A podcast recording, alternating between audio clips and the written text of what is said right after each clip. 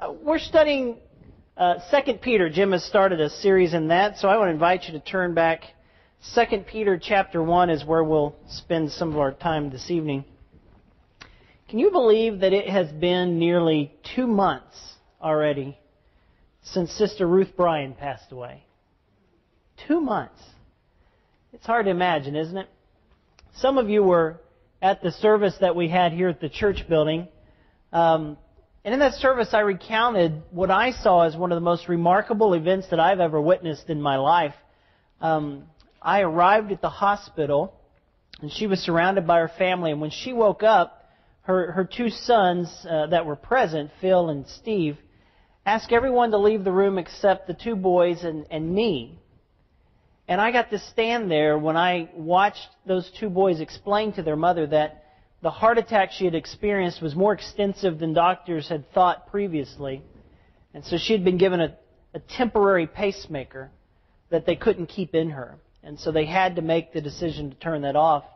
And so I was there when I saw Phil and Steve explain to their mother exactly what that meant that she would go to sleep and that would be it. The most remarkable thing, though, that stood out to me about that day in that conversation was watching Ruth's response to that. She said, Well, God is good. It was phenomenal, the grace and peace that she experienced. And after, after that conversation with the two boys and myself, the rest of the family came in and surrounded her bed. And and she gave one of these farewell speeches with the most confidence and peace you've ever seen. Uh, I recounted this at her service. She said, Live life God's way. Jesus is the way, the truth, and life. God sent His precious Son so that you and I could have eternal life. Live your life in such a way that when it is your time to go, you'll be ready. Within 10 minutes of that, Ruth Bryan had passed into eternity. I'm telling you, it was the most remarkable thing I've ever witnessed in my life. I thought about that moment, especially this past week. There was someone who was at Ruth's funeral as we retold that story and talked about Ruth's life. And it was an older lady. She lives at Teal Ridge. And she had sent me an email message and she said, uh, I was wondering if I could have a copy of what Ruth said. She said, because if I should find myself with the ability to speak what I want to speak as my last words, I think I would like to repeat what Ruth said. Isn't that remarkable? Well, I've thought about that also in studying this text for this evening because what you find in 2 Peter, Peter knows that his time to die is very close. You get this hint if you have your Bible open, 2 Peter chapter 1. Listen to what Peter says beginning in verse 12 again. I always remind you of these things, even though you know them and are firmly established in the truth you now have. I think it is right to refresh your memory as long as I live in this body, because I know that I soon will put it aside, as our Lord Jesus has made clear to me. That, that mindset of Peter's kind of frames everything you find in 2 Peter, it's Peter realizing that he doesn't have a lot longer to live, and Peter realizing that at any moment this will be the last conversation, the last words he ever shares with the church. And so here in this text, Peter says, I wanted to take a moment to remind you of a few things, a few important things. Now, for Peter, this also kind of goes back to the end of the Gospel of John. If you remember that, this is John chapter 21 and verse 18. Just after Peter had met Jesus again and, and Jesus goes through that series of Peter, do you love me? Yes, I love you. Feed my sheep. Do you love me? Yes, I love you. Feed my, do you love me, Peter? And Peter's kind of frustrated about this. And then in John chapter 21 and verse 18, Jesus says, Peter, I tell you the truth, when you were younger, you dressed yourself and went where you wanted to go. But when you are old, you will stretch out your hand, and someone else will dress you and lead you where you do not want to go. Jesus said this, John tells us, to indicate the kind of death by which Peter would glorify God. And then he said, Follow me. So, I mean, this, this conversation about Peter's death has kind of been percolating, if you will. It's been in the back of Peter's head since that episode in John 21. Jesus said, somebody's going to lead you somewhere else, and you're going to die in your old age. And now Peter, as he's gotten older and he's watched these events unfold, in 2 Peter he says, this probably could be very soon. It may be that Jesus gave him some new revelation even after John 21. We're not sure. Verse 14 seems to indicate that's possible. But whatever is going on in Peter's life when he writes this, in the back of Peter's mind, actually in the front of Peter's mind, is that he's not going to be here long. As one New Testament scholar wrote, the death of an apostle should not mean the death of the apostolic faith. And that's what Peter's dealing with. He wants, after he's gone, after he's passed on, he wants to make sure that the faith continues after him. Now, there's something else on Peter's mind that's kind of bugging him. You look down to chapter 2 of 2 Peter, and you find out that one of the reasons Peter is worried about this is because there are false prophets wreaking havoc in the church. It's natural for someone who's growing older to begin worrying about things, but especially, especially when you know something is going on that threatens the faith of the people you're leaving behind. And so Peter says, he, he talks about this, the false teaching that's going on, and it's, it's kind of a weird one. Read down chapter 2. He says, There were also false prophets among the people, just as there will be false prophets among you. They will secretly introduce destructive heresies, even denying the sovereign Lord who bought them, bringing swift destruction on themselves. Many will follow their shameful ways and will bring the, the way of truth into disrepute. In their greed, these teachers will exploit you with stories they have made up. Their condemnation has long been hanging over them, and their destruction has not been sleeping. So here Peter is. He's, he's older in his years.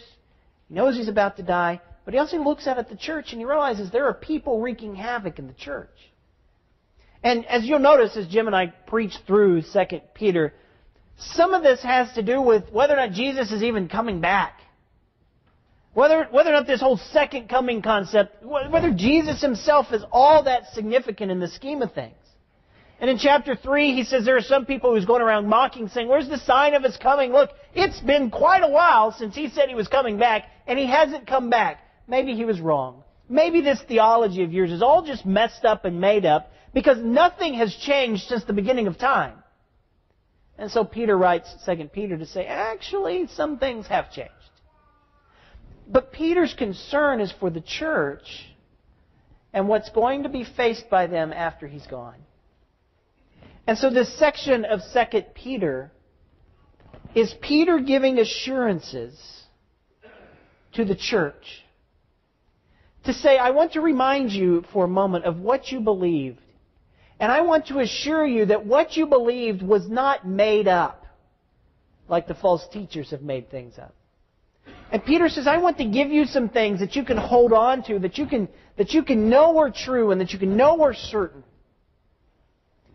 And so he begins with the very nature of the message itself.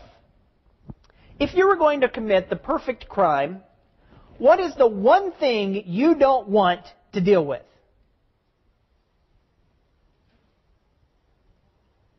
Doug, you know, yeah, evidence. You don't want evidence, especially eyewitness accounts.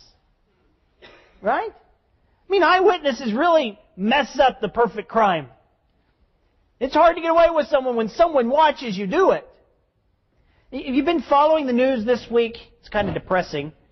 Brian Williams, NBC News. He made this claim that he was on a helicopter in Iraq, north of the battle zone of Iraq.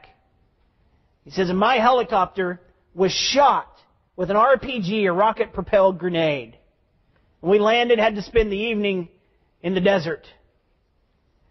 There was a few problems with this story, though. Eyewitnesses. In fact, the helicopter pilot said, that's not how it went down. And, and since he told this story, he has, there are other stories that he has reported on have come under scrutiny. Back during Hurricane Katrina, he said, I looked out of my hotel room and I saw bodies floating down the French quarters. You know the problem with that? Eyewitnesses. who said the French Quarter never flooded. Eyewitnesses really mess up crimes and stories and stuff, you know? And so if you've watched the news, he's taken a, a leave of absence from the nightly news at NBC. His credibility has been called into question, it's been challenged. Eyewitness accounts are powerful things. Now listen to Peter. He says, verse 16, We did not follow cleverly invented stories when we told you about the power of the coming of our Lord Jesus Christ. We, we were eyewitnesses of His majesty. Peter says, I'm not, I'm not asking you to believe a faith that I've heard somebody else repeat. I'm not asking you to believe something else I've, I've read. I'm asking you to believe and to trust what we saw with our own eyes.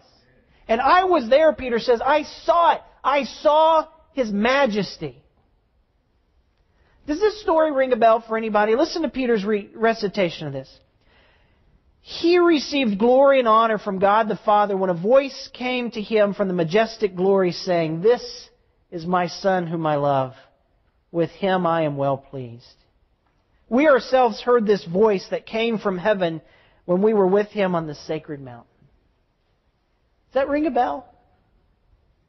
Uh, if you go back and read Mark chapter 9, Peter, James, John were invited by Jesus to climb this mountain.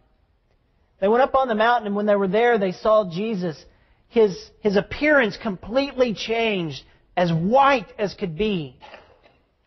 And they stood there, and you remember somebody else showed up too. It was Moses and Elijah, the great, the great teacher, the great lawgiver, the great uh, miracle worker, these great men of Old Testament times. You couldn't help but be enthralled being there. Of course Peter's going to remember this. This stands out in Peter's life. Peter's the one on that day in Mark chapter 9 who said, It is great that we are here. Peter's the one in Mark chapter 9 who said, maybe we should build temples or tabernacles. One for you, one for Moses, one for Elijah. That's a great idea, isn't it? Peter's the one who was told by the Lord, uh, you listen to Jesus. You think that's going to stand out in Peter's mind? Peter was there. Peter saw it. And as Peter draws older in years and Peter's about to die, he writes to the church. He says, Brothers and sisters, I want you to understand, I saw this with my own eyes. Don't let people tell you this is a made up story. Don't let people tell you we just came up with this on our own. I saw it. And I saw His glory. I saw His majesty. I am an eyewitness of this. Cling to the faith. Don't give up on the faith.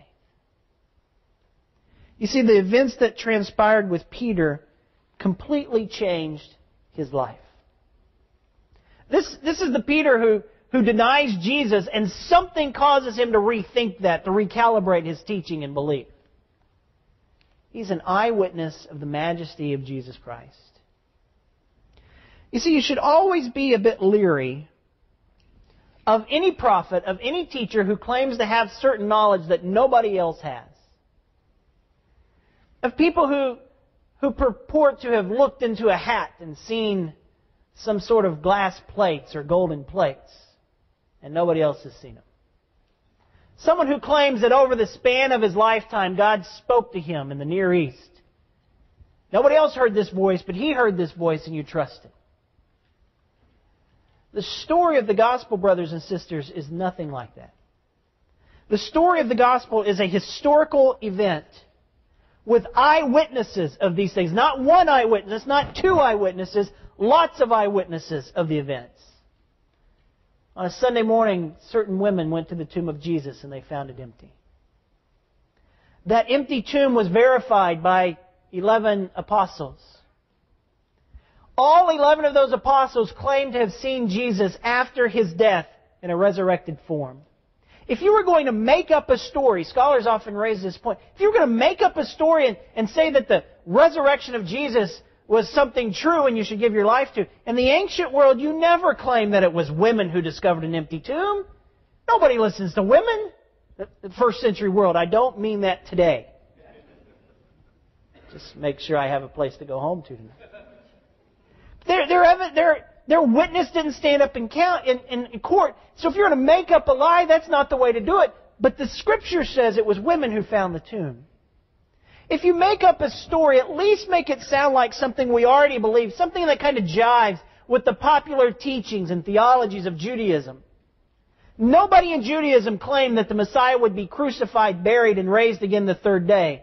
So what, what in heaven's name would make 12 Jewish men begin preaching, He's been crucified, buried, and risen again? It didn't just happen to the 12.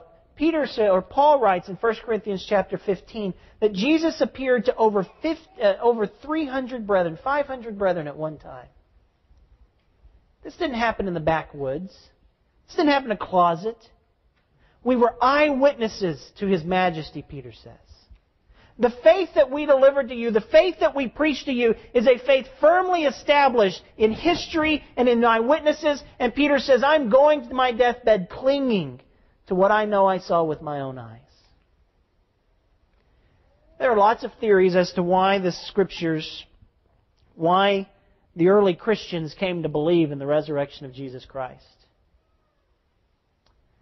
I've told you on several occasions I've taken a class at OU with one of the leading agnostics or atheists of our day, Dr. Bart Ehrman.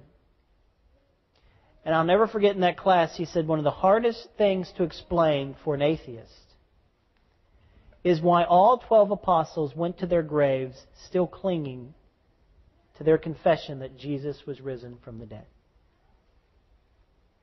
You can explain it if someone recants it at the end. You can explain it if they went off to wealth and fame and prosperity and fortune and all these things. Not one of the 12 apostles died in that state.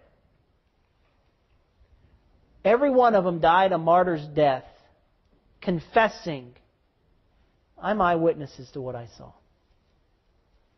Eyewitness to his glory. Brothers and sisters, we have good reasons to believe in an empty tomb. We have good reason to believe that when Peter and Paul and the writers of the New Testament said on the third day he arose, that he's still alive. It's also fascinating to note that the, that the Christian story did not begin somewhere far off in the distance, far off removed by the people who watched these events unfold. When they stood to preach the resurrection of Jesus, you remember where they're standing? In the heart of the temple that at a distance you could probably still see where Jesus was crucified. The people who were there when Jesus was killed were standing there the day that Peter preached. You men of Israel, hear these words. Jesus of Nazareth, the man approved among you by many signs and wonders which he did in the midst of you. God has raised him from the dead. You don't believe me? Go look at the tomb. You think I'm lying? Show me the body. And you think I'd die for something I knew was to be a fraud? Eyewitnesses to his glory. And here Peter's on his deathbed, worried about the church and worried about the false teachers, worried that they're claiming that this whole system of faith, this whole second coming of Jesus, it's been, at least by Peter's day and age, 40 years maybe since Jesus said, I'll be back. And he hasn't come back. You guys didn't know what you're talking about. And Peter says, I did know. I do know. I am eyewitness to that. I know what I saw. You continue to read this text in 2 Peter, and he reminds you of something else. Verse 19 We have this word of the prophets made more certain, and you will do well to pay attention to it as a light shining in a dark place until the day dawns and the morning star rises in your hearts. Above all, you must understand that no prophecy of Scripture came about by a prophet's own interpretation. Prophecy never has its origin in the will of man. But men spoke from God as they were carried along by the Holy Spirit. A true prophet doesn't tell you what he wants you to know that he thought of. A true prophet is moved by the Spirit of God to speak. And Peter here is painting a picture, kind of a broad brush picture. He says, if you go back and you look at all the prophets of old, all Jeremiah and Isaiah and Ezekiel and Daniel, all of those prophets, All of that has been confirmed in the resurrection of Jesus Christ because it did not happen in a void. It was not some man's own personal interpretation of what he thinks he might have seen. It was the culmination of everything embodied in Jesus Christ. This image that Paul, that Peter uses here is a fascinating image. That you will do well as a light shining in darkness as the day dawns and the morning star rises in your hearts. When was the last time you stayed up all night long? It's not fun. It was a lot more enjoyable in high school and college. Once you get out of your 20s, it's you don't do it on purpose. But you know what it's like there? It's the sun's not coming up quite yet, but there's a there's kind of a light. And it begins to shine. And you know morning is around the corner. It's weird. It's kind of a beautiful sense of calm and peace. And Peter says, you need to remember this that the story we told you, the story we've taught you, is like that light before dawn.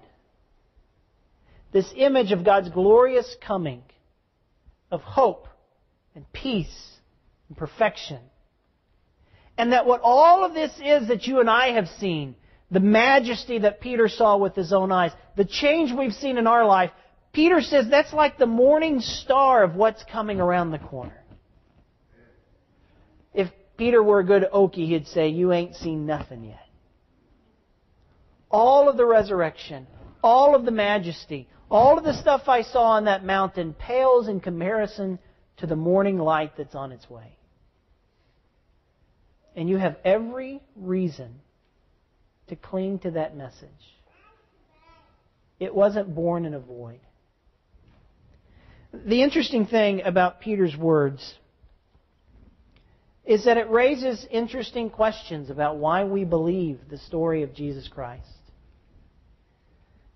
And we have good reason. We're not backwoods bumblers who just accept things by faith without evidence and faith without substance.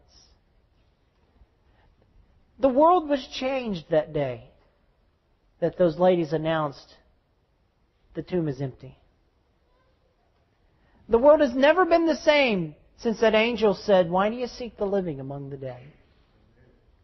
If Jesus Christ did not raise from the tomb, how do you explain all that has shifted from that moment on? From the way we tell time, to the way we free slaves, to the way we reach out in hospitality, it's all done under the name of Jesus Christ, driven by a story that he was risen from the dead. And for thousands of years, men and women have gone to their graves confessing that. Eyewitnesses to his majesty. Is your testimony about Jesus believable? No, we may not have been there to see the empty tomb and to see his resurrection appearance for those 40 days. But is your life so substantively changed that when you speak of Jesus Christ, people see that something has changed in you? You see, that's the thing about Peter. The reason Peter could say, I was eyewitness to his majesty, it wasn't just that Peter was trying to convince them of what he saw. It's Peter is saying, I saw something that completely changed my life. And I am so compelled by what I saw that even going to my grave, I'm going to go to the other side and I want you to still hold on to what I said. Is your testimony of Jesus that compelling? So that the way you live your life, the way you speak about Jesus, people can't help but say they've seen something. It's that great story in the book of Acts, chapter 4. Peter, James, and John have been arrested, taken to the temple. The people of the temple can't figure out what to do with them. They tried to tell them to stop teaching. And then the text says, chapter 4 and verse 13, this, here's one thing we know. They have been with Jesus. Eyewitnesses to His majesty. It's interesting to note that in the second century, because Peter loved the Lord and he loved the church so much and he wanted them to know that he was an eyewitness, that second century Christians, second, third century Christians, often spoke about the Gospel of Mark as being written by Mark with the help of Peter. Now, Mark, I believe with all my heart, is inspired by God. But early Christians writers, when they talked about this, they said what Mark is recording, since Mark wasn't there as an eyewitness himself, he became a follower later in life, that it was Peter who was a disciple, that was Mark, a disciple of Peter, recording what Peter recalled of his interaction with Jesus. A second century writer wrote these words Mark became Peter's interpreter and wrote accurately all that he remembered, not indeed in order of the things said or done by the Lord, for he had not heard the Lord, nor had he followed him, but later on, as I said, followed Peter, who used to give teaching as necessity demanded. Peter wanted them to remember what he had seen and what he had heard. It's tradition. It may or may not be true, but it's interesting to think that the Gospel of Mark records his eyewitness testimony of Jesus. History is certain. It's not certain as to when Peter died, nor where.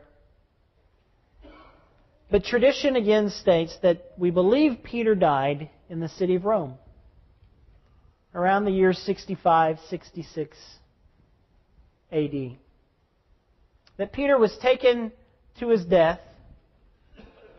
He was charged with the crime of teaching an illegal religion. And that, that Peter was crucified. But most of you know the tradition. Tradition suggests that when it was time for him to die, Peter said, I'm not worthy to die of the same way my Lord died. I want to be crucified upside down. And for years, the church has been sustained by that tradition and by that faith of this great man, this apostle of Jesus Christ, this eyewitness to his majesty that went to his grave, the crucifixion, still confessing the risen Lord. And I don't care who you are, if you're a believer in Jesus Christ or not. That's hard to explain unless Peter really saw something that changed his life. I think Peter would still be concerned today about what's being taught in culture and in civilization. I think Peter would be concerned when he saw the books on the shelves claiming that Christianity is just a made up religion, a made up faith. I think Peter would be concerned about people of learning in the church who purported to know more about the text than Peter claimed in the text. I think Peter would be concerned about people who say you can't really trust your Bibles. Because what Peter is claiming is that we saw with our own eyes, and the Spirit of God moves men to write, and that the testimony of Jesus Christ is true. It's revealed in Scripture. And it's revealed in the continued living testimony of God's people. You see, the apostolic faith did not die with the apostles because God has continued through Scripture and through His church to teach that Jesus Christ indeed is risen from the dead. We would offer the invitation this evening because what Peter was proclaiming, we still believe that it was an eyewitness to his glory. Not just one, but several, who continued to carry the truth of the story of Jesus Christ. And if you want to become part of that story, you want to give your life to Him in baptism tonight, we offer the invitation every time we're together for that hope that you will join the faith that Peter spoke of in this text. If we can help you this evening, please come as we stand and sing.